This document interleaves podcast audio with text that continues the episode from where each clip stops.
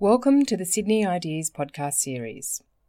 Sydney Ideas is the University of Sydney's public events program, providing you with the opportunity to hear leading thinkers from our university and around the world. Enjoy the podcast. Welcome to you all, uh, friends, lovers of peace, activists for peace, fellow citizens of the world, whatever your nationality or duality. Um, an acknowledgement of country is uh, appropriate to begin. This is the land of the Gadigal people of the Eora Nation, and we pay respects to their elders past and present. And also, I think important, given that we're on a university campus, to uh, recognise the legacy of Indigenous learning. Uh, important, in, yes, in a modern university that draws from uh, distinctive and diverse currents of knowledge and learning uh, to promote critical, open ended inquiry, and uh, none more so than in the School of Social and Political Sciences here at the University of Sydney, and dare I say it, my own department in particular, the Department of Political Economy. Uh, my name's Frank Stilwell. I'm a professor emeritus in that department, and I welcome you on behalf of the organisation sponsoring this event. First uh, and foremost, most obviously, Sydney Ideas and Meredith Hall, who's been instrumental in uh, publicising and making the arrangements for this event.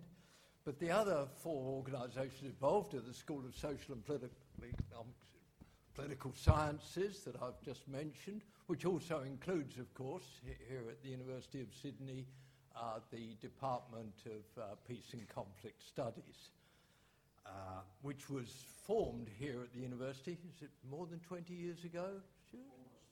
Almost 30 years ago, by, by Stuart Rees, who's with us here in the audience tonight.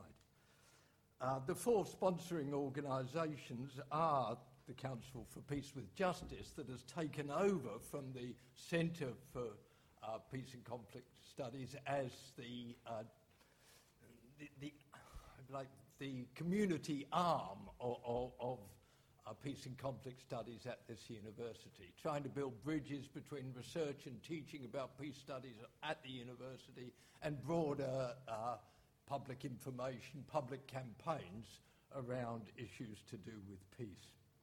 Uh, the Evatt Foundation, which I'm, I'm the vice president, which has a long track record of trying to carry out the, the legacy of Doc Evatt, who, among other things, was the uh, president of the General Assembly of the United Nations when it drew up the Universal Declaration of Human Rights, and is therefore arguably Australia's greatest ever, or most important, international statesman.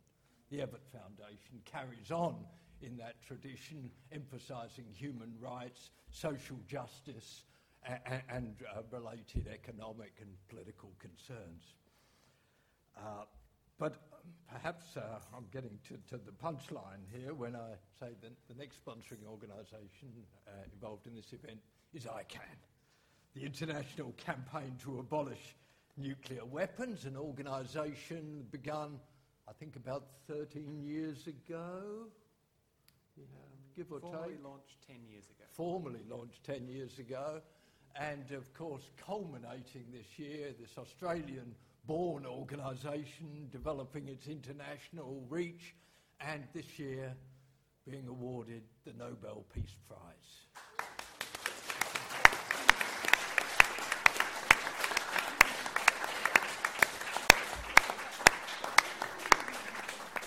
I thought about bringing along a bottle of champagne to get this un- underway because, I mean, it, it is something absolutely wonderful to celebrate.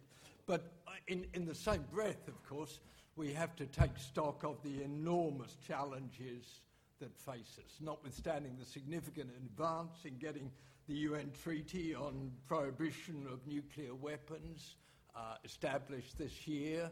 Uh, we live in a world which the, the threat of nuclear disaster is, is as pronounced as ever. So our focus tonight is not, not primarily a celebration. It's a stock taking, an analysis, a consideration of the challenges we face and what can be done.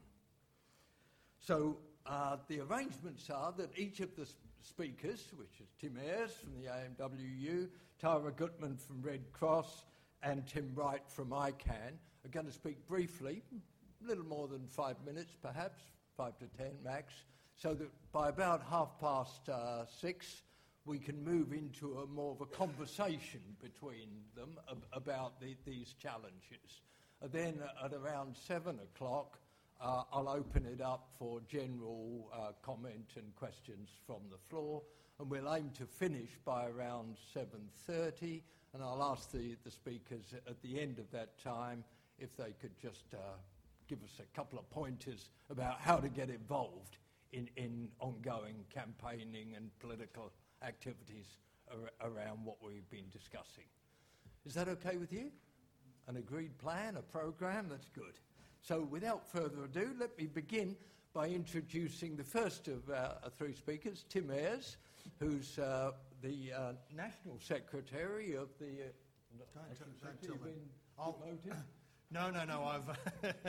I, what, what am I now? I don't tell the National Secretary that you've said that. I'm the our national coordinator of research. So I'm supposed to be the sort of thoughtful the character. the thoughtful yeah. one in the union movement. Deep this trouble, is good, This is good to know. Uh, uh, Tim's from the uh, AMWU. He's also on the national executive of the um, the ALP, and uh, he tells me that he's a candidate for pre-selection for the next Senate uh, opposition on the the tenants. Yeah, with Doug Cameron's retirement there will be a vacancy. Who knows how many other vacancies are coming down the track? Anyway, Tim's in the game, straddling between the union movement and the, uh, and the major political party of the left. So, without further ado, let me introduce Tim Ayres. Terrific. Thanks, Frank.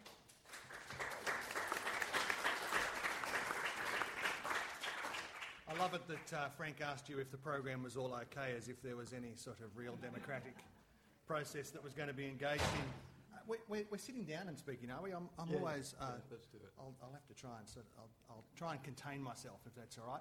I want to acknowledge the traditional owners uh, of uh, the land as well, and it's important, given this subject area, um, uh, to do that. Um, it's our First Peoples who've often, too often, borne the brunt in not just in Australia but in our region of uh, French nuclear testing uh, in the Pacific, and uh, and in particular what happened at, uh, what happened, uh, at Maralinga.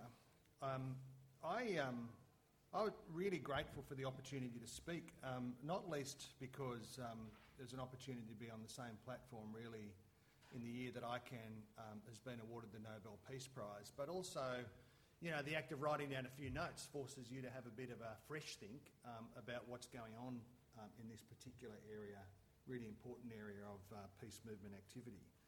Um, the threat of nuclear conflict for me as a kid growing up was one of the sort of key formative things that shaped um, my sort of adolescent emerging political consciousness um, in a way that I don't think it does do that for um, the generations of young people coming through today.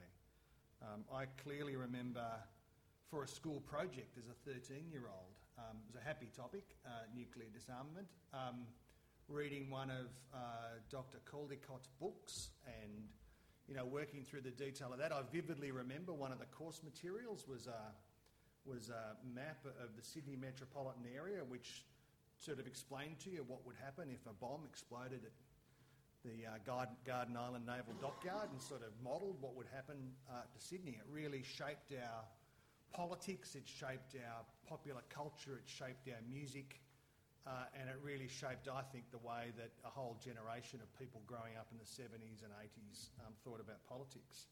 Um, and it was a course, cornerstone issue for the union movement and um, the labour movement. Um, and we were right to be active and militant and engaged um, about those issues. Um, as Gareth Evans uh, said, who I understand had mixed support in this room, the, we, we got through um, without the Cold War, without nuclear conflict, just by sheer dumb luck. um, the Australian government itself, um, complicit as it was in the development of other nations' nuclear capabilities, was only years away from the commencement of its own nuclear program. Um, even News Limited reported earlier this year, um, in, in 1971, it was only because John Gorton, everybody remember Gorton? Some of you will, um, was deposed in 1971 and the Whitlam government won the election in 1972 and signed the NPT in 1974, I think, that really irrevocably put Australian nuclear ambitions to bed. Um, now, arguably, today we live in a more, not less dangerous world. We're in a carbon constrained world where, on one hand, you've got the threat of long term damage from dangerous global warming, and on the other hand, nuclear conflict that would have terrible and far reaching consequences for life on this planet. Um, both of these challenges are profoundly different, um, but they both require greatness, um, maturity, and wisdom from our domestic and international political institutions that doesn't appear to be immediately apparent or automatic, if I can put it that way. Um, over the last decade, the mindset uh, of the international disarmament community has moved from optimism to hope, and then from pessimism to despair, a sort of morbid despair about the position that we're in. Um, I do support wholeheartedly the ICAN campaign um, to sign, for countries to sign, in particular Australia, the Nuclear Weapons Prohibition Treaty. I, I do want to make that. Um, thanks, Frank, for letting on that um, I'm sort of moving out from one career into another, but I do want to make that a, um, a, a core issue for um, the progressive part of the Labor movement over the course of this year, and I do think ICAN would be welcome um, can't speak for Sally McManus and Ged Kearney in the leadership of the ACTU, but surely we can find a place uh, for ICAN at the ACTU Congress um, uh, next year.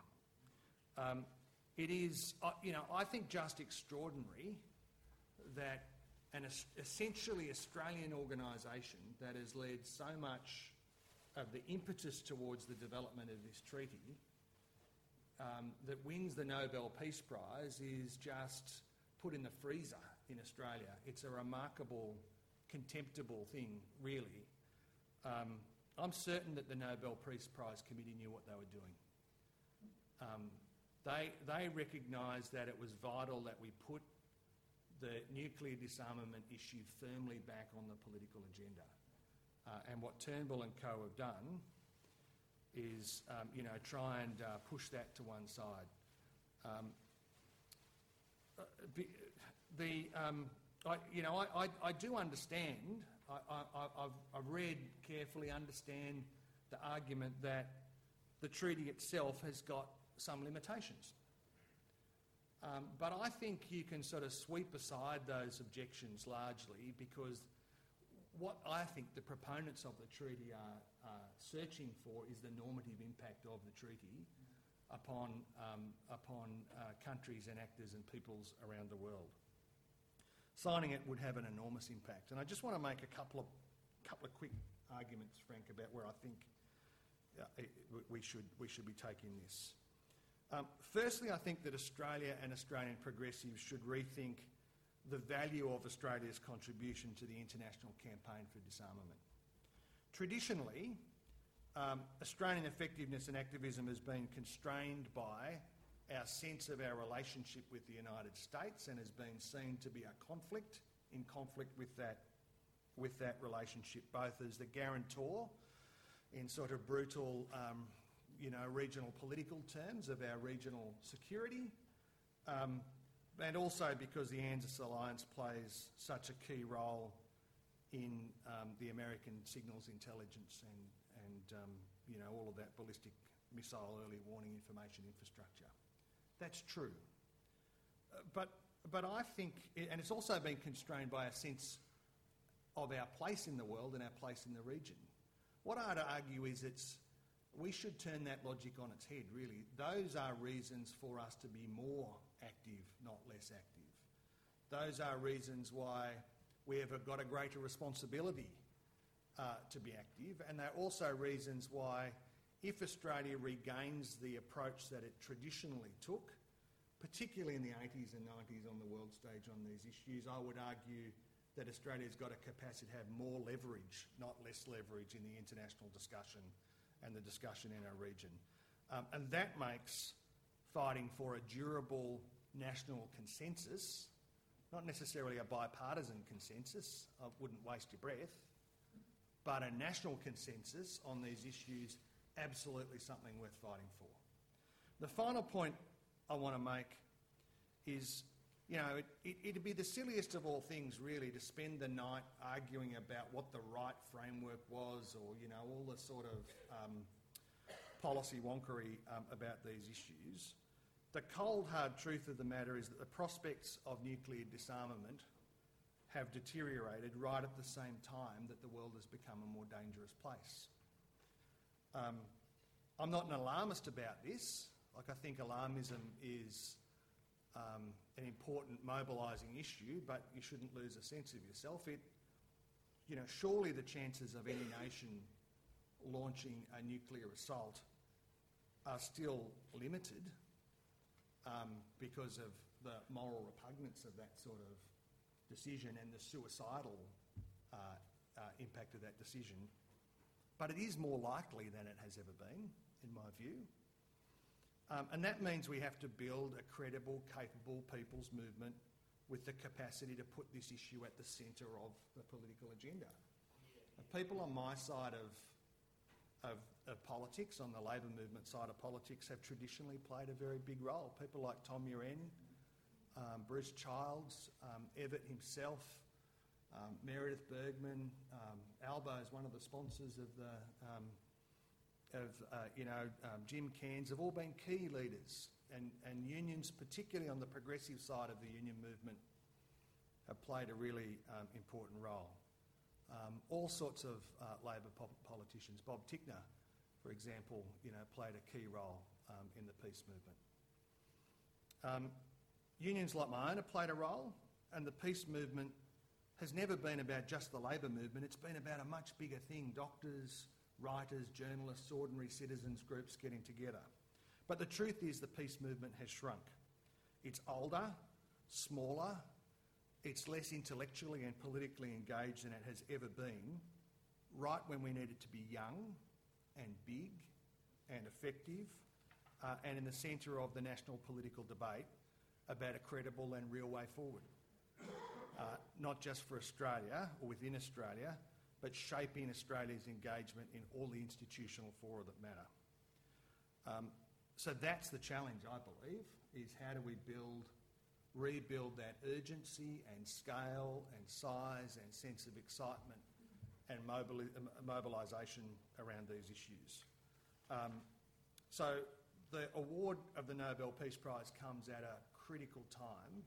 It should be a clarion call for all of those of us who are deeply concerned about these issues to think really hard about what our own contribution to this movement should be uh, and to think about how we can make it broad and big and effective and intellectually robust and, and able, to, uh, able to win over the course of the next couple of decades.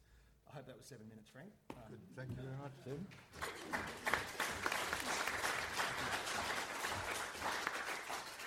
I was about to give you a four-minute warning, but uh, some people get the joke. It's very kind. um, not a funny joke. You, you mentioned uh, Bruce Childs, incidentally, yeah. former president of the um, Evatt Foundation, who was for many years the uh, coordinator of the peace movement yeah. here in, in, in uh, New South Wales. Uh, he gave his apologies. He wanted to be here tonight, but he's got a bit of a clash. I think meeting with Albo and Kevin Rudd. Uh, that's a reasonable excuse, I guess, for old Bruce.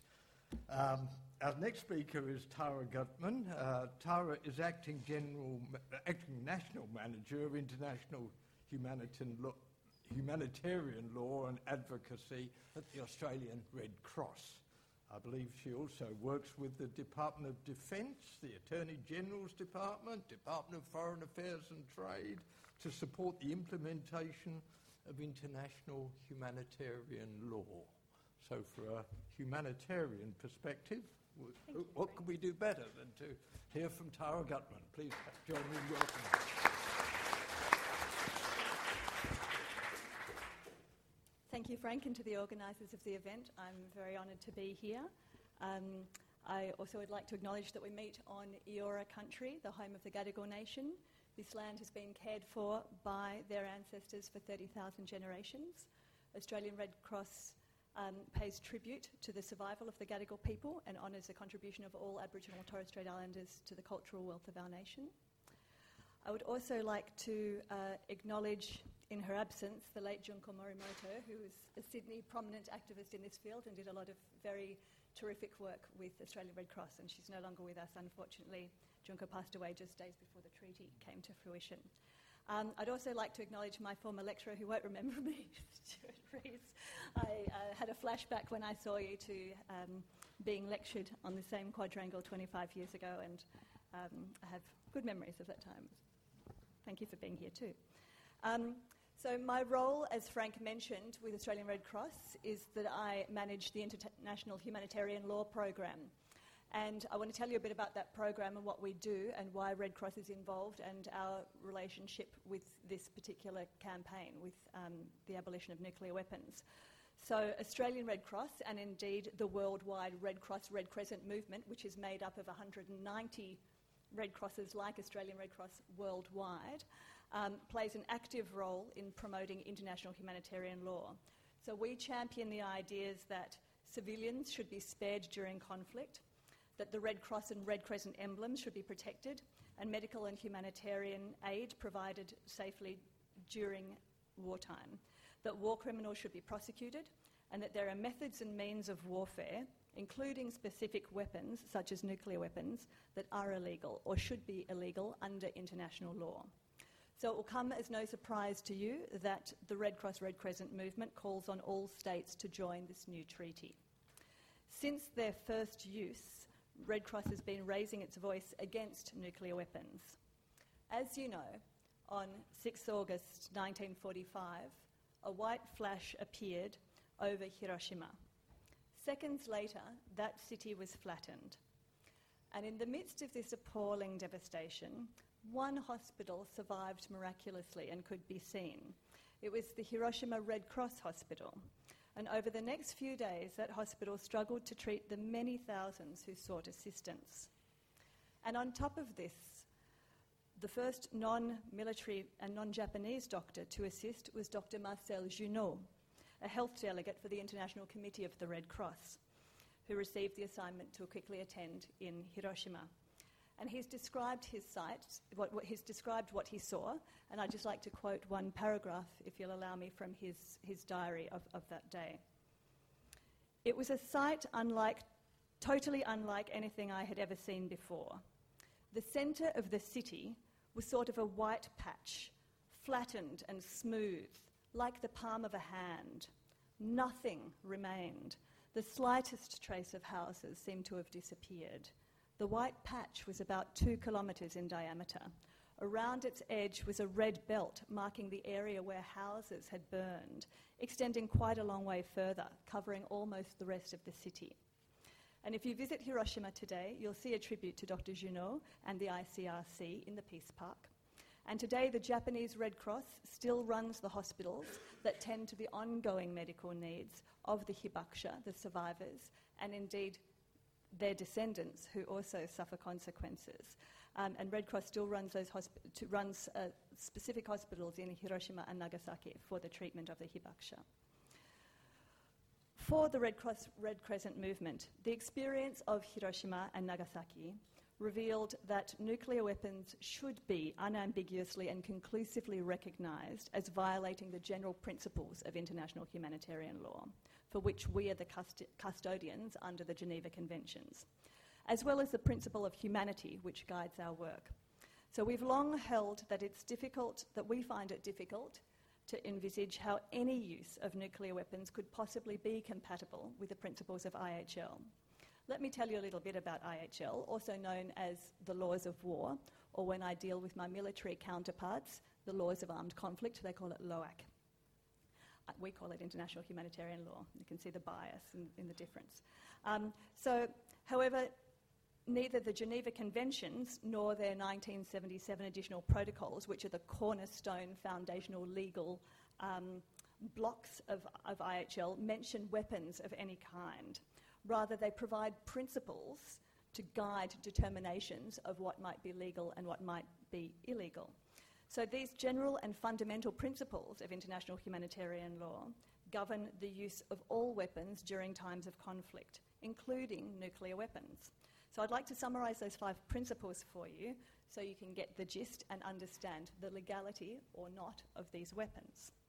The rules are essentially, and I'm not going to go into the exceptions, I'll just outline very broadly. The rules prohibit attacks on civilians and civilian objects. Civilian objects means things, places like hospitals and schools, cultural property, churches, mosques. They mandate that damage caused must be proportionate to the military objective. It is, of course, legal to target military objectives in wartime. It's legal to kill combatants, people with whom you're fighting, but everyone, everything else is off limits. It prohibits attacks that cannot distinguish between military and civilian people or objects. It prohibits weapons that cause unnecessary or superfluous injury. And with respect to the natural environment, it prohibits damage to the environment which is widespread, long term, and severe. This protection includes a prohibition of weapons that are intended to or may be expected to cause such damage to the natural environment and thereby prejudice the health or survival of the population into the future. So I would contend that after hearing about the absolute devastation nuclear weapons cause, it would be very difficult for anyone to argue that those effects are compatible with the rules that I've just outlined.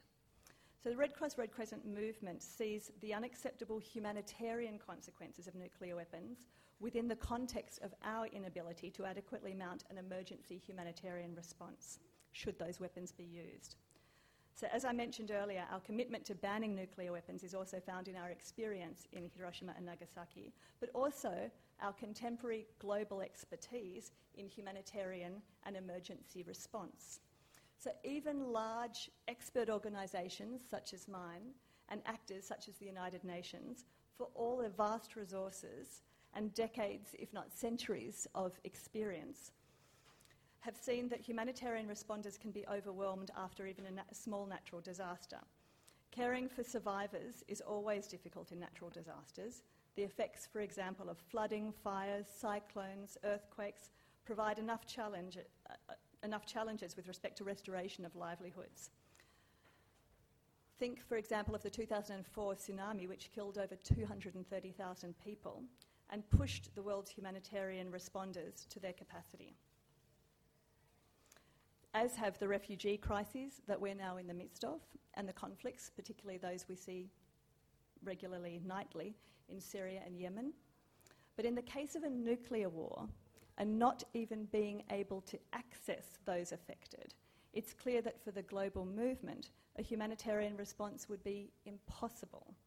The humanitarian consequences of a blast, the heat, the electromagnetic pulse, the radiation associated with the nuclear explosions, Remember, it's several million degrees Celsius at the moment of explosion. Everything is obliterated, everything is gone. You can't rush in there. Um, the, the, um, the radiation, as I said, and with associated with nuclear ex- explosions would be insurmountable for medical and humanitarian responders and are not reasonably comparable to experiences with natural disasters, which we've learned from in the past. And one must remember that the yield of modern nuclear weapons are thousands of times more potent than the bombs dropped on Hiroshima and Nagasaki. Those bombs really are very little by comparison. The total destruction of not just the impact site, but extensive areas surrounding the impact site are foregone conclusions with modern nuclear weapons, making the ability of those left to respond almost non existent.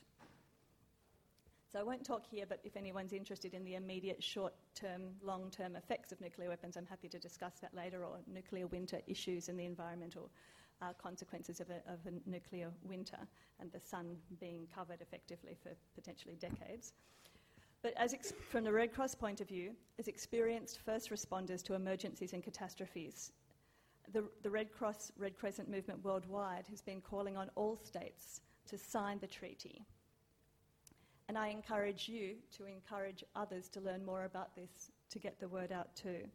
Two weeks ago, the Red Cross Red Crescent movement held its biannual statutory meetings in Antalya, Turkey, where 107 states' national um, Red Cross and Red Crescent societies, including Australia's, um, met and, co- and resol- passed a resolution calling on states to promptly sign and faithfully implement this treaty.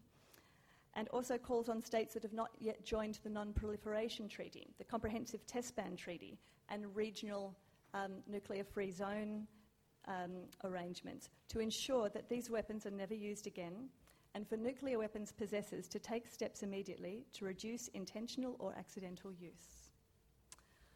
And at that uh, meeting, uh, a very young delegate got up, an Australian delegate, and held the floor and had a standing ovation. And I, I, really liked her last line, which was uh, I'll close with the same line. The, the principles of international humanitarian law and of the Red Cross Red Crescent movement do not permit moral indifference in the face of, terrifying, of the terrifying effects of a weapon for which there is no adequate humanitarian response.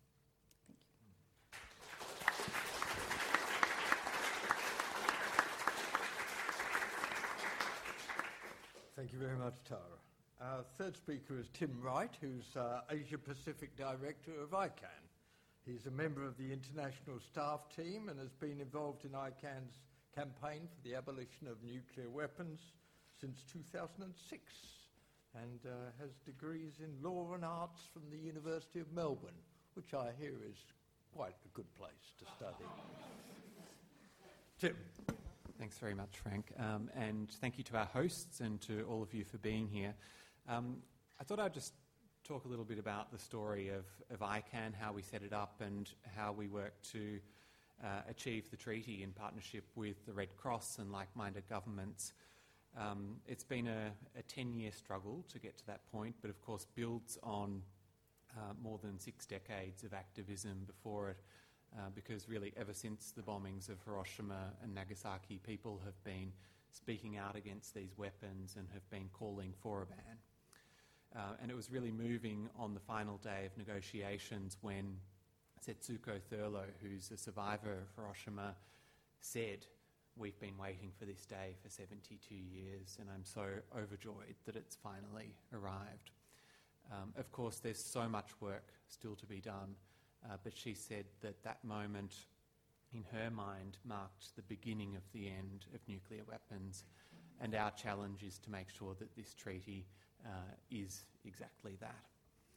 So we started the campaign in Melbourne a little over a decade ago, and I was studying law at the time, and there was a group of doctors with the Medical Association for Prevention of War uh, who approached me and said, Would you help us set up this campaign? And I was so excited about this prospect of being part of a group of people who would set out to kind of reshape international law on an issue which is so vital to the future of humanity.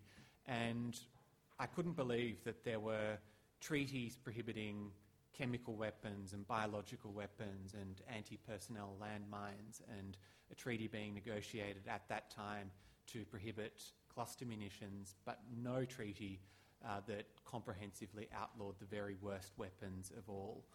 Uh, and so we set out to build a global coalition uh, and we were very much inspired by the success of the international campaign to ban landmines.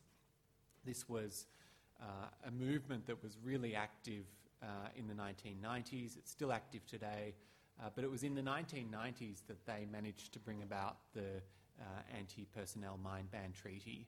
Uh, and they did that by building a global grassroots movement of non governmental organisations. And so we went to groups, we travelled the world, and we said, you know, be part of this campaign, help us to achieve uh, a treaty that bans these weapons for all time. And uh, I think that that message resonated, and we didn't overcomplicate things. We focused on uh, what matters most, which is what these weapons do to people and the environment when used. Uh, so we avoided the kind of complicated geopolitical. Um, discussions which had really got nowhere. Um, with nuclear disarmament and just um, looked at the health consequences. We talked about the nuclear famine that would result uh, from you know, multiple nuclear detonations and showed that this is a global threat. This isn't just a problem that those in nuclear armed nations should be addressing, uh, but this is, a, this is an issue for everyone.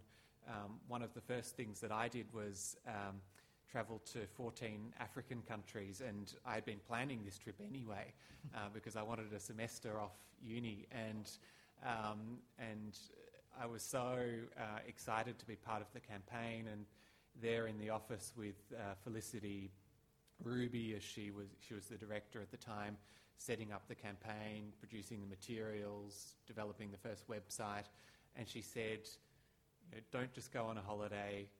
Uh, you know, talk about the campaign, and you know, we need the support of these countries. And uh, and so I met with a whole lot of NGOs there who had been working on the small arms issues facing those uh, countries, and I met with government officials, uh, and they said, yes, this is an issue. This is an issue that we should be um, working on, and you know, basically saw it as an opportunity to tell the other countries in the world that they're doing the wrong thing because I think that a lot of these countries are often pressured on other issues and told to lift their game, and so this was a, an opportunity for them to tell other countries to lift their game. Um, and so that, uh, uh, that was a really exciting um, process to be part of. And then we had the international launch in Vienna um, a couple of months later, and um, that was the first time I saw kind of how international diplomacy works or how it doesn't work.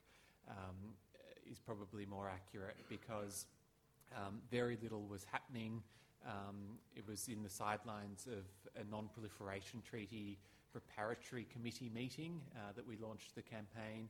Um, and diplomats just talked for weeks and, and didn't really make any progress. And um, and I didn't quite realise at the time just how stagnated the discussions were until I went to meeting after meeting and realised that they were the same debates being uh, rehashed time and again.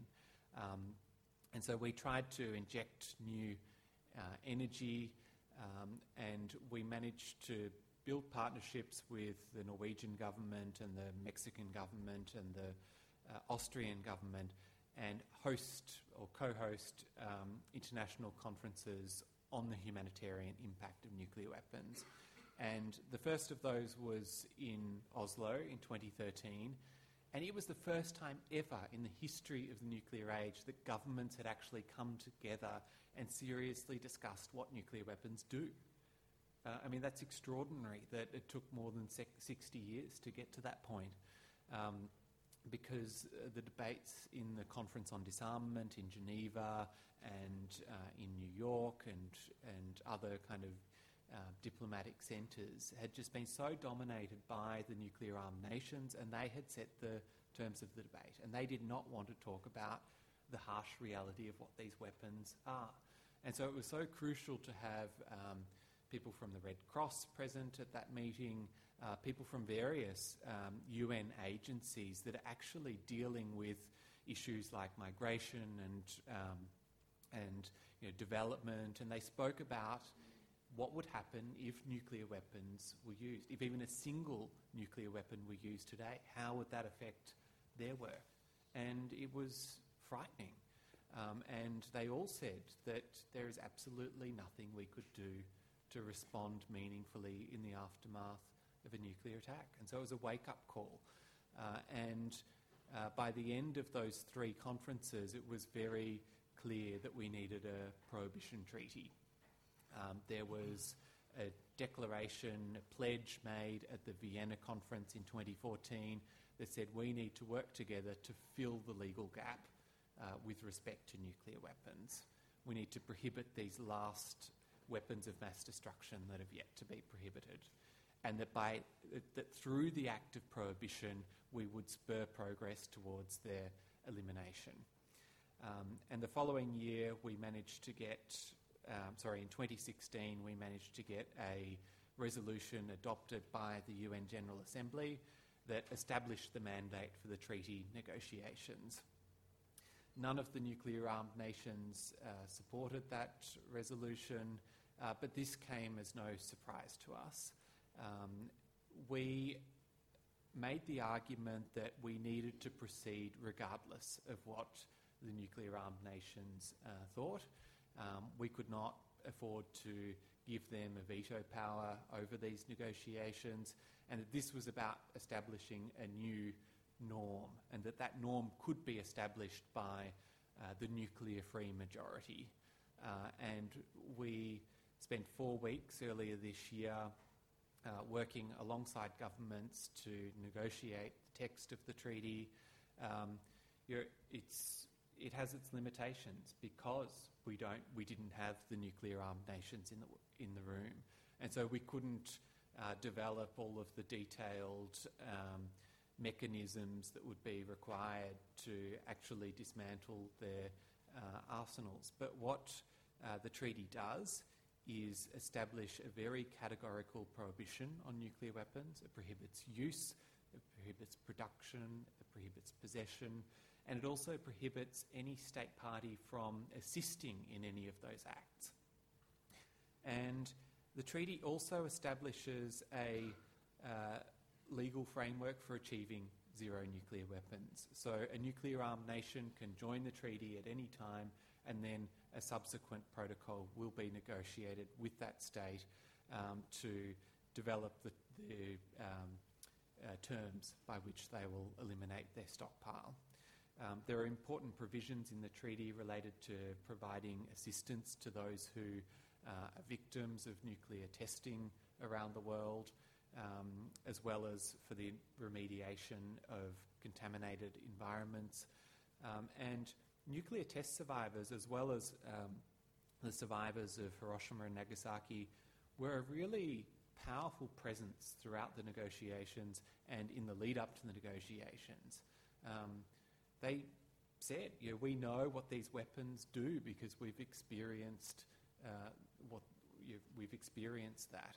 Um, and they really you know, galvanised countries to take action, and I think will be really important also in continuing to put pressure on uh, countries to join the treaty.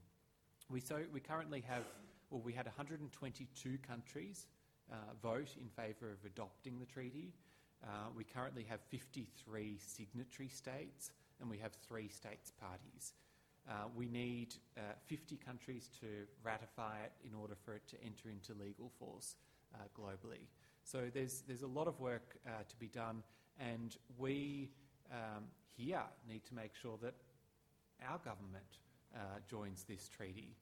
Um, this has been a battle against the Australian government for years. They have been strongly opposed to this, and I regret to say that even under the Labor government, um, it was also a battle. They were not enthusiastic about this um, as, as, the kind of initiative was developing.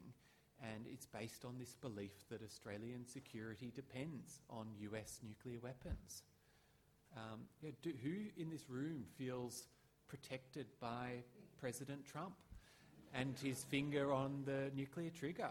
I mean, it's farcical and it's frightening. Um, and you know, the, the, for us not to be able to take a principled stand against nuclear weapons is appalling. Um, you know, Australia has joined the bans on chemical weapons and uh, biological weapons and landmines and cluster munitions. We don't claim that we're, we're protected by a chemical weapon umbrella or a bioweapon umbrella. So why do we claim protection from a nuclear weapon umbrella, the worst weapons of all? It's, it's an absurdity, and we need to you know, be putting pressure on the current government, and we need to be putting pressure on the Labor opposition. Uh, we do not yet have a firm commitment from the Labor Party to sign this treaty when they form government next. We need that from them. They said that they uh, that they were they criticised the government for not participating in the negotiations, um, so that's a good step. Um, and many of the individual Labor parliamentarians have pledged their support for the treaty. They've said that they will work to get Australia to sign and ratify it. Uh, I think we've got more than 60 of them who have done that. Um, but still, no official confirmation from Shorten or Penny Wong. Penny Wong has the foreign affairs portfolio. Uh, that a Labor government will sign this. So um, that's our challenge, and we need to do uh, everything we can to make sure that uh, our government stands on the right side of history. Um, and we've been, know, just one final point is that we've been told all along the way that what we're trying to do is impossible. We were told that we could never get this uh, treaty negotiated, that, that the General Assembly would never agree to it. Well, you know, we, we had 123 vote for the mandate. Uh, we were told that the negotiations would fall in a heap, that the text would never be concluded. It was concluded in you know, a little over four, four weeks. Um, and now you know, people are saying, well, Australia will never change its attitude towards this because it's too you know, deep, deeply entrenched with the US. No, it can change. We don't have to um, support the, the worst. You know, the Australian people do not support these weapons, surely. Uh, and so our government shouldn't either. And I have a lot of confidence that we will um, get Australia on board and that we will not only get Australia on board, but Australia will be one of the first countries under the so called nuclear umbrella to sign this treaty. That's our challenge.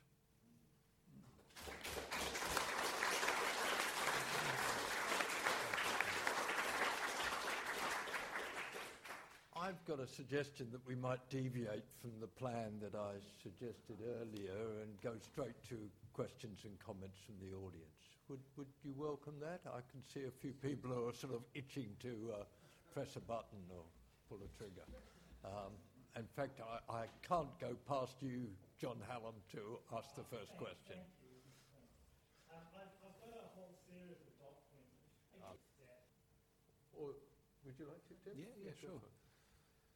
Yeah, it's, uh, I mean, it's very difficult to calculate risk, but I think that um, it can be said that you know, we're in a situation today that's almost as dangerous as it's ever been in terms of the risk of a nuclear weapon um, being used. Um, there were a lot of discussions at the humanitarian conferences that I mentioned uh, about risk. And even if you were to argue that the chances of a nuclear conflict are unlikely, uh, today, the risk is still very high because the consequences of such a conflict are so grave. Um, so, you know, risk isn't just a calculation of, of likelihood. And I don't think anyone can be certain that the situation um, between Trump and Mr. Kim um, won't result in uh, catastrophe. I think there's a very real possibility that it will. Um, and the deterrence theory that we hear um, you know, used by the Australian government and others to uh, justify their policies um, has really been brought into question uh, recently with the election of Trump. And I think a lot of people are less uh, confident about the validity of, of, deterrence theory in the age of Trump. Uh, and the consequences of his election um, are that you know, many people are now more aware of the threat of nuclear weapons than perhaps they were uh, previously. Uh, and our role as ICAN uh, has been to, you know, we've always uh, felt that it's important not just to focus on kind of proliferation risks and you know, the problem of North Korea or the problem of Iran, but to talk about the entire uh, nuclear threat. Um, you know, there are, as you said, you know, China has been uh, testing missiles, the United States has been testing missiles, but uh, this goes often unnoticed in the media, and so we need to kind of correct some of the distortions uh, in media coverage um, and show our own government's uh, role in, in um, the nuclear threat as well. I was just going to say, I, I think um, I, really endorse what Tim's just said. Um, you know, the, the, the, the, focus on North Korea, um, you know, and it's uh, terrifying um, watching the sort of uh, watching those developments does mean that the international community and people in our community shift attention from a range of the other factors that are driving increased risk. you know, the sort of post-Ukraine, post-Syrian crisis, uh, sort of lack of coherence in US um, Russian relationships predated Trump. Like that's not a that's not a new development. That's a three or four year old development. Um, Pakistan. and and the sort of intensification of Chinese, Indian, and Pakistani. Um, uh, you know, there are 14,000 nuclear devices, 2,000 of them launch capable. 93% of them are in American and Russian hands. There are actually credible. You, you know, I, I, I pose some. You know, operational difficulties, so those should be sort of swept aside with the, with the treaty framework that we're talking about absolutely we should press ahead with the argument to stigmatise and shift the sort of normative position of countries around the world about this issue. That's crucial. We must also take steps to reduce the size of the nuclear arsenal um, because that does reduce the risk, and we must have as our objective an outcome where there are no nuclear weapons um, and we're irrevocably, you know, um, unable to sort of rebuild them. Um, I think these things shouldn't be posed as competing objectives. Um, we must do all of these things. So, John, uh, let's give some other people an opportunity. So, hi, hand up at the front. Yes, please, madam. I think it's a very significant risk, uh, and there are many documented cases where nuclear weapons have almost been used by accident. Um, and you know, they're the, you know, we obviously only know, know of those instances that have been documented, but I'm sure there are many uh, other instances as well. Um, there have been cases where a flock of geese were mistaken for incoming missiles. Um, uh, a nuclear, an aircraft with nuclear weapons on board uh, crashed uh, in the US. Um, an aircraft uh, dropped off the, black, the, back of an aircraft carrier into the ocean and the weapons were never recovered. So there are actually nuclear weapons um, that are unaccounted for. Um, there are some uh, in Greenland uh, that were rediscovered recently um, from Google Earth imagery. They went missing a couple of decades ago because of an aircraft uh, accident, and you know, someone noticed some um, odd shapes beneath the ice. Um, you know, they might be nuclear weapons. They thought, and they were. Uh, I mean, this is this is crazy. These are you know, the, the worst weapons of mass destruction, and they're uh, there are all sorts of risks, as you say. Um, the risk of a cyber attack. Um, there was a good expose by John Oliver, the comedian, uh, based on work by Eric Schlosser, the journalist, uh, who wrote a book all about this um, last year, Command and Control. But uh, I encourage you to look at the uh, clip by John Oliver, uh, and he shows footage of the some of the missile silos in the US, and they're still using floppy disks um, from you know, the 80s, not, not, not the floppy disks this size, big floppy disks, uh, the ones even before those. And uh, earlier this year, they, um, the, um, some of the s- submariners um, in the UK uh, welcomed the press aboard one of the Trident nuclear armed submarines, and they were using Windows XP, which apparently hasn't had any security updates for um, you know, a decade or maybe not that long, but a number of years. And so yeah, there are serious vulnerabilities, um, um, but there's also, of course, the risk of deliberate use as well. Well, I, I- mean, I- the, the, um, submarines are a critical part of the, um, particularly for the Americans and the Russian nuclear capability, and you know, it's uh, what, what, what, what are the what, what do the defence people say there? It's because a key asymmetric capability, because you can't see them. Thank you very I, I, I reckon that the other thing that's going on here is, um, I mean, you're, you're right about the sort of overwhelming wall of sort of information that people, you know, that, that, I, I reckon one of the key issues here is you, you look at those, um, those Lowy Foundation surveys that come out every year what they show is a declining level of confidence in democratic and civil institutions, particularly from young people. Um, so, what, one of the things I think that is critical here is not just to frighten young people, they're frightened enough already. Um, be really clear about the, the risks that are apparent, but also there has to be a sense that by getting engaged in activity, you can have an impact upon the outcome. Um, and at the moment, I think, you know, it's, a, it, it's actually a really boneheaded thing to do to wish for the certainties of the Cold War period to come back, because it was pretty bad, right? It was pretty terrible. But, but at least in that Cold War period, people felt like they had a sense of control. There were a limited number of international actors, and people felt like they were engaged in a struggle that was about something. Now, it had its limits, I, I accept that. But right now, the challenge in the environment movement, and particularly around climate change, is similar. But you want people to feel like by engaging in activity, there is a pathway to something changing. Um, and I think we, that, that we, we should, you know, one of the things I'd like to do is have a really careful think about how it is that we actually build that capability um, and build that capacity for, um, you know, a commitment to change. Because um, it doesn't, it's about, it's about this field of endeavour, but it also goes to whether or not people are confident that by engaging in civil and political activity they can actually have an impact in their community.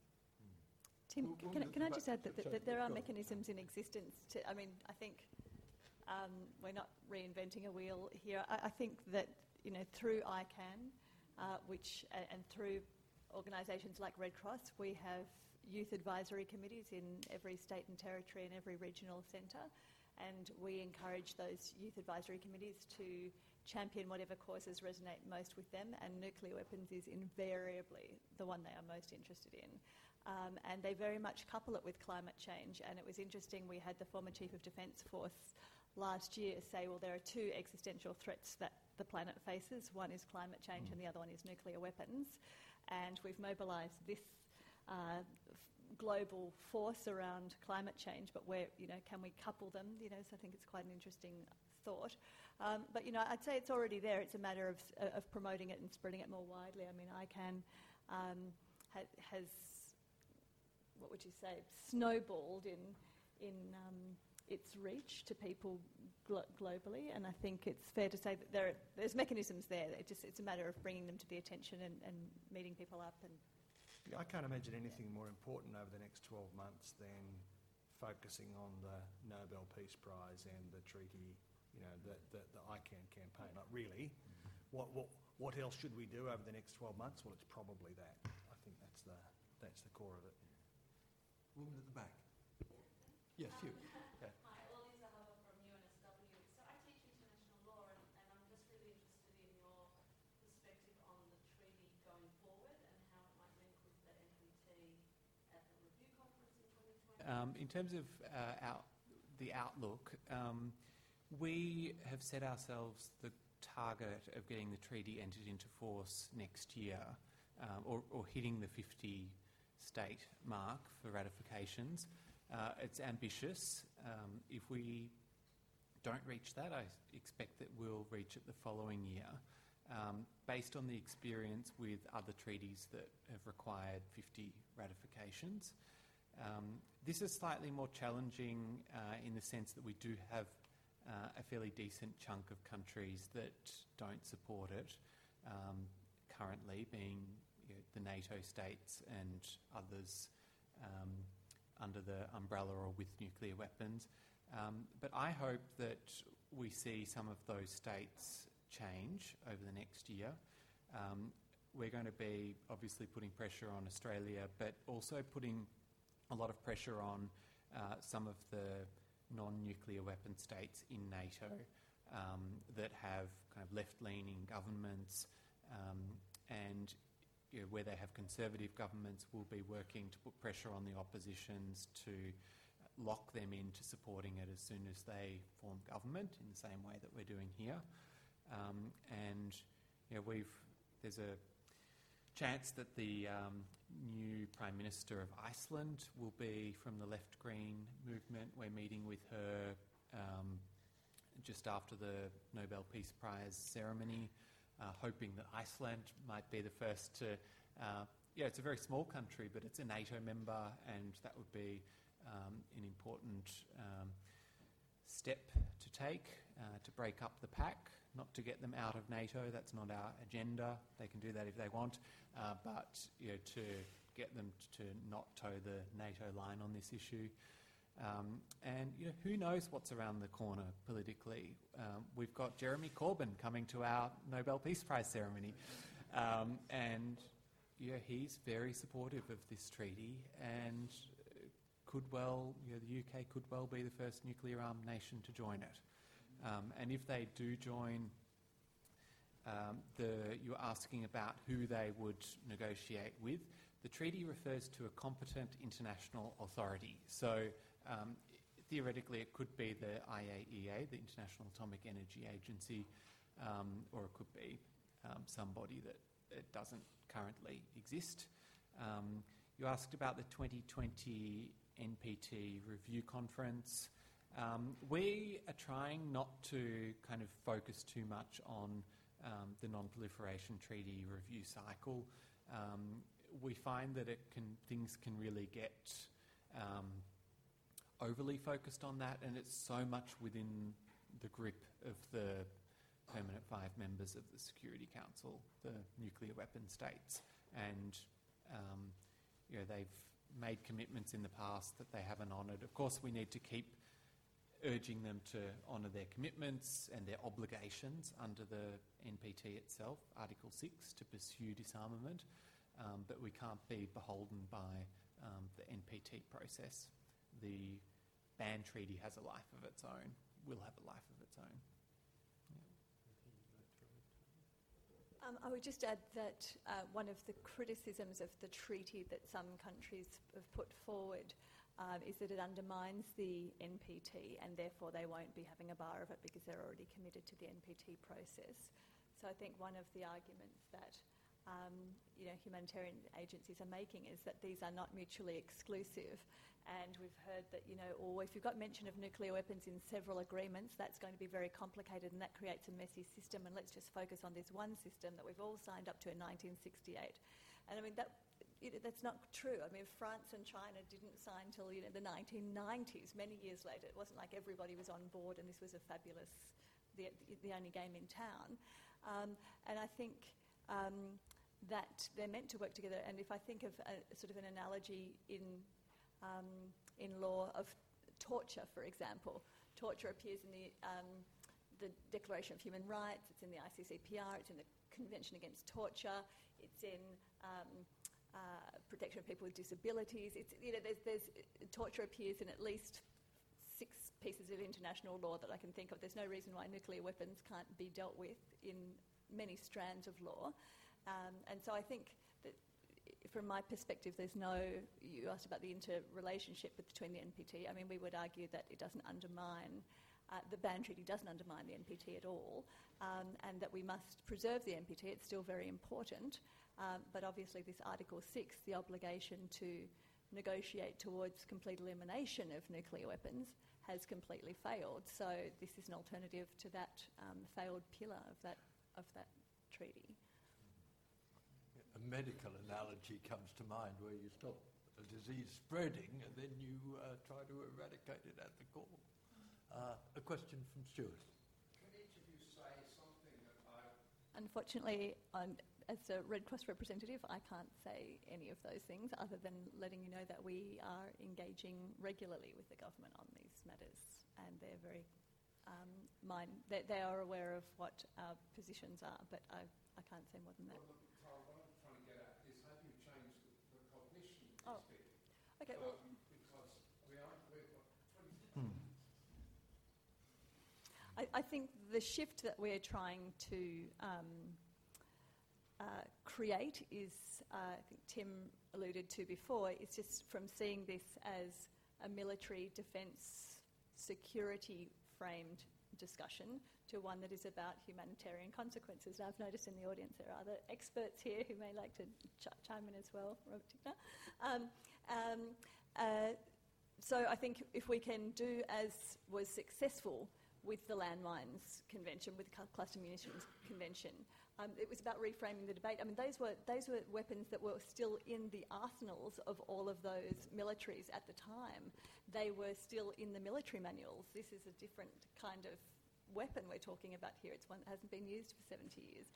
So let's, let's not talk about it in defence terms and strategy, strategic, you know, that, that edifice, uh, but in humanitarian terms. And then you make it clear very quickly that the incalculable suffering is just unacceptable. You can't have that kind of insurance policy to rest your defence system on. Yeah, the question that you've been trying to ask a question for a while. Do you want to tack a question on, John, or what, what you've said is very moving? But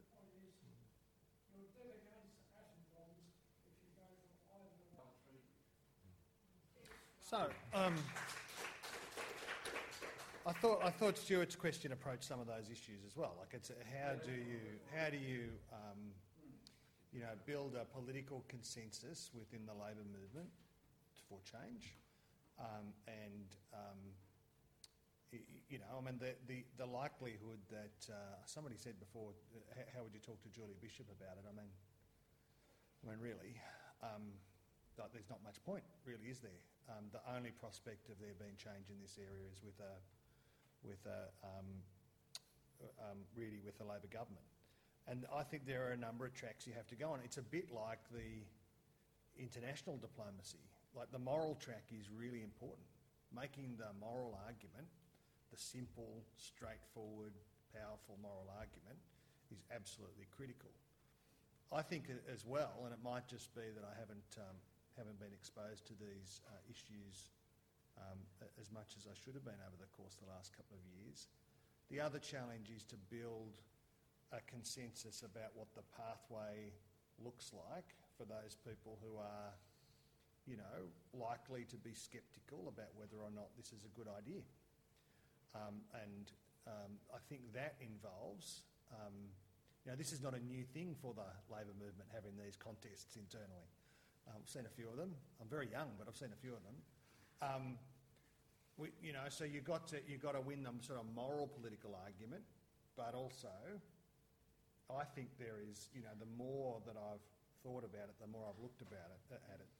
That argument to say yes, our relationship um, with the countries in the region and our relationship um, with the Americans, um, i i which has constrained our capacity to do, you know, to make these changes and meant that many people have been in political leadership positions have been reluctant to advocate hard for these changes is precisely the reason now why we have a greater responsibility to make the case.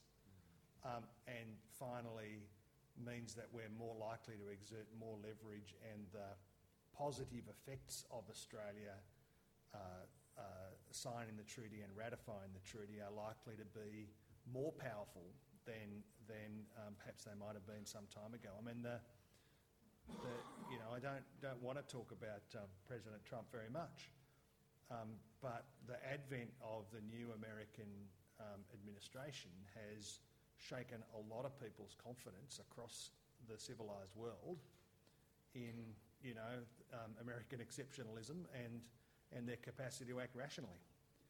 Um, and that's, I think, changing a lot of the thinking in the, you know, in the hard nuts in the foreign policy community. The final thing I'd just say is, you know, I actually think change is actually possible as well. Like when you look at, you know, the numbers that I was talking about before about the number of weapons, there's some guy um, goes by the, it's the most amazing name I've ever read, sort of Colonel B. Chance Saltzman, the head of the US Air Force um, Strategic uh, Planning and Policy Unit, issued a report that said, know, the Americans could actually downsize to 311 uh, warheads without any diminution of their strategic position. Uh, now, I, I'd like them to go to zero, but just imagine if the Americans and the Russians and a range of these countries could get to that level, it does make the world a safer place. It does mean that it's a staging post on the way to um, more profound change. Um, so we need to, it's, even with the policy hardheads, I think it's about saying change is possible it's achievable, and you've got a moral responsibility uh, to stand up and make it happen. So it's a bit longer than pro- probably it needed, but it's, a, it's, it's, uh, it's not going to be straightforward. I'm just trying to catch Robert Tickner's eye. Do you want to comment on this, Bob? Uh, Robert w- was a member of a Labour government uh, and uh, has a long, long history, Emmons the war, but a long history in humanitarian issues. Uh, what do you think, Bob?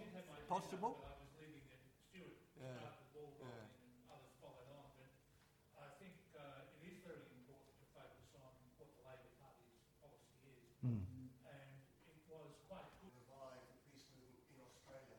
And it's no small task, you know, but that's what the task that we've given us. Again, please. Thank you very much. I'm going to ask the speakers to sum up and perhaps say particularly the question of what can be done, what we can do. Uh, who'd like to go first? What about you? Look, Tim? look I, I agree absolutely with uh, everything that Robert just said, um, which um, I haven't seen Robert for ages. I was sort of looking up there and I think, I'm sure that's Robert. I'm sure it is. And, and I deliberately inserted into my thing, I said Bob Tickner really quickly, and he didn't look up, and I thought, maybe it's not fucking Robert. I don't know. And, and so, so eventually I figured out it was. I mean, I've made a practice of, even though I haven't, we, we probably haven't had a yarn for a, a decade almost, but I'd always do what Robert said. I reckon it's a very important uh, moral and political lesson. Um, but, but Robert's right. that the, the conference is going to be very important. Um, I mean, nowadays we might actually. I mean, it may be that we have an election, um, you know, before um, the Labor Party conference. Um, uh, but still, the conference will be a very important forum for this debate. Um, it's very important that, that, you know, I've watched the work that ICAN's been doing in the federal parliament. Uh, people have been, you know, really lining up. The, the, the challenge is quite right, as Robert said, to, to turn that into a sort of coherent platform position um, and to and to do the work um, uh, with the uh, with the leader's office like we must get to the position that Robert's described. Um, and I'm very happy to play um, my part, and I'm very confident that there's a strong group. It's very encouraging to see that Mark Dreyfus has signed um, that today. Mark's a very thoughtful fella, um, and that, that will have a big impact in Victoria. Not that I'm counting numbers already how it will matter. I might have my own personal reflection that what the Labor Party does depends not just on its internal uh, debates and uh, discussions, but also on broader social movements that uh, shape what it feels inclined to respond to. So I think a bottom up view of, of social movement, uh, uh, politics, is, is, is not. It's not an either or. If you haven't got a strong social movement politics, you typically don't get strong Labor Party positions. So that's, I don't know if you'd agree with that, Tim, but maybe we'll have another session on that about what, what determines what the Labor Party. You may be uh, surprised that I've got strong views. Uh, Tara, would you like to comment and say Yeah, what's I to think be done? um, it's been a great talk. Thank you, everybody, for contributing your interesting thoughts and comments. And um, I also uh, agree with everything Robert Tickner has said. And as my former boss, as CEO of the Australian Red Cross until very recently, um, of course, uh, he made an enormous contribution uh, to the work of Red Cross internationally and, and particularly in Australia to um, getting as far as we have. Um, as far as what we can do, I think that changing norms, which is what we're doing here, stigmatising these weapons to make them so unpalatable, but that countries wouldn't dare to use them because they are so offensive and so abhorrent. Uh, I think changing norms is is a difficult process. It necessarily involves a lot of people, a lot of countries being made to feel very uncomfortable, and that's fine, that's good.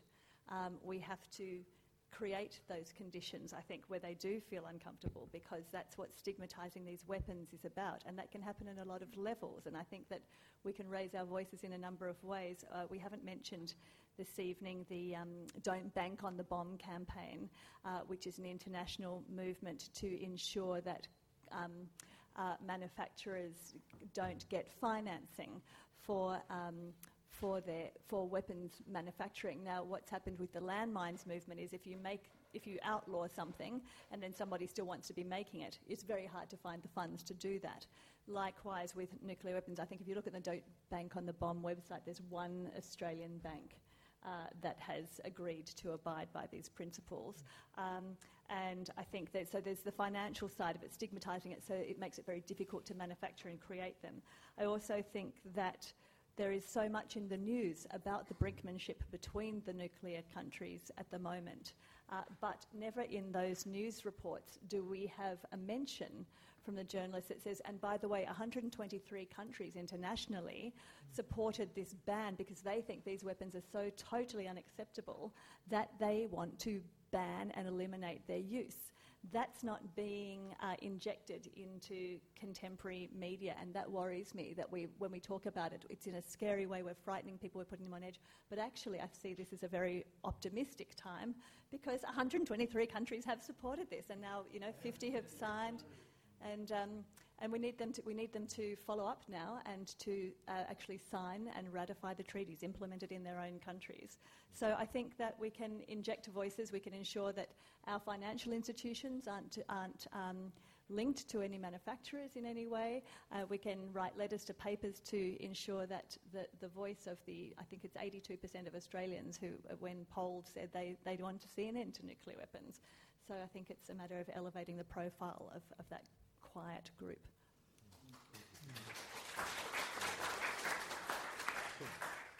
Yeah, I might just respond to a few of the comments and questions um, that have been made. Uh, there was a comment about the Marshall Islands, and um, obviously the Marshall Islands has suffered greatly as a result of US nuclear testing. Um, there are other countries in the Pacific that have been affected by British and French nuclear testing. Um, and all of these countries played such an instrumental role in the treaty negotiations. And not just at the official level, but we also had uh, individuals from civil society. Um, we had a couple of Red Cross officials from those countries as well involved in the process. Um, and it was just incredible to see the way that the Pacific nations worked together to uh, really make sure that it was a strong and effective treaty that was adopted. Uh, and on day one, the 20th of September, when the treaty opened for signature, um, among the first to sign were the presidents and prime ministers of the Pacific. Just such an incredible show of support for this new treaty. Um, and you know the big brother of the region, nowhere to be seen.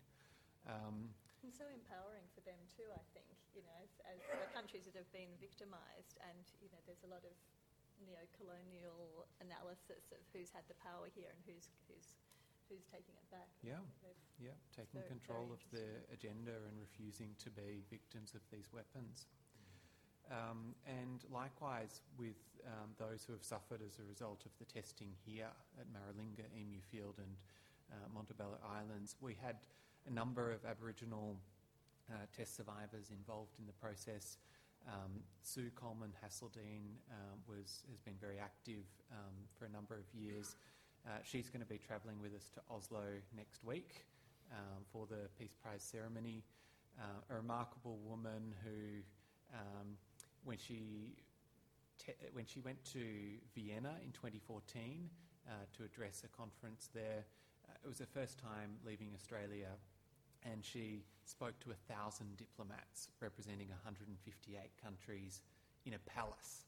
Uh, so this was like a, you know, about the most intimidating setting that you could imagine. And she was nervous, but did the most remarkable job, gave the most compelling speech, um, talking about the impact that this treaty, uh, that these weapons rather, have had um, on Aboriginal communities um, in her area.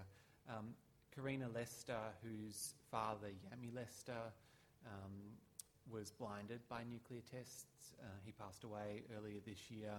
Um, but after you know, the adoption of the treaty, and he was really happy that his daughter, uh, Karina, was able to be part of that process. And she gave a statement on behalf of 35 Indigenous groups around the world uh, about the disproportionate harm that nuclear weapons have had on Indigenous communities. And that fact is recognised in the preamble to the treaty, thanks to her advocacy. So, a really remarkable contribution to the development of international law.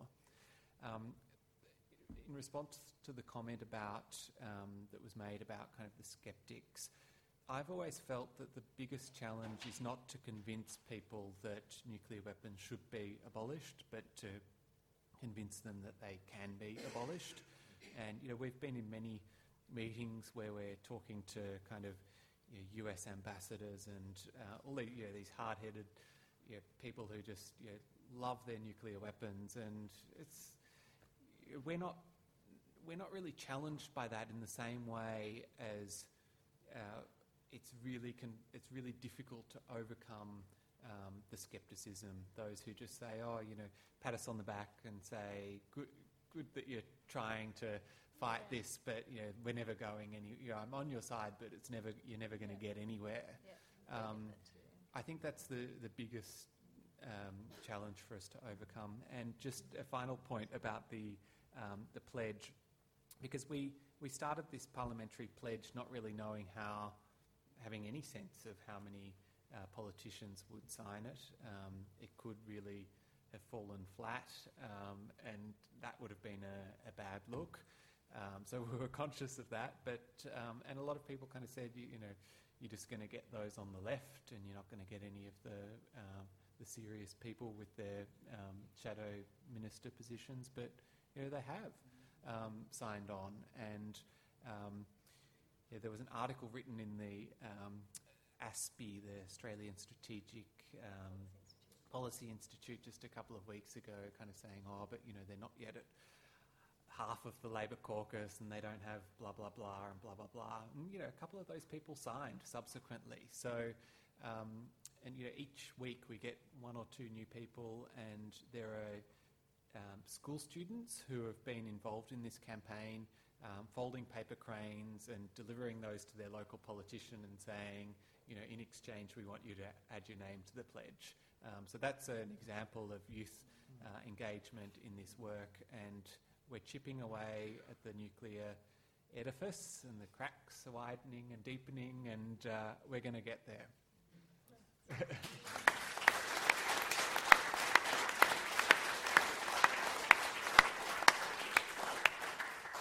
I think this has been a, a marvellous exploration of why this uh, all important topic matters so much and, and what we can try to do to, to push the agenda further. Uh, I'd like you to join me in thanking uh, Meredith Hall uh, uh, for, and Sydney Ideas for hosting the event. Uh, Uh, uh, of course, thanks to the sponsoring organisations who put it on, the Council for Peace with Justice, the Evatt Foundation, and of course, most important, ICAN, uh, the, the winners of this year's Nobel Peace Prize.